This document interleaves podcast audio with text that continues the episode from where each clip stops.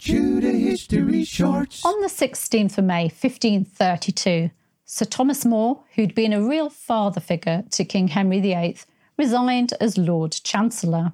More had held the office since the 25th of October 1529, following the fall of his predecessor, Cardinal Thomas Wolsey. However, More opposed Henry VIII's quest for an annulment of his first marriage and the idea of the king being the supreme head of the church. The final straw for More was the king's attack on the clergy on the 11th of May 1532, when he suggested they were traitors because of their oath to Rome, and the subsequent submission of the clergy to the king's demands. More ended his life on the scaffold in July 1535 for his opposition to the king. Tudor History Shorts.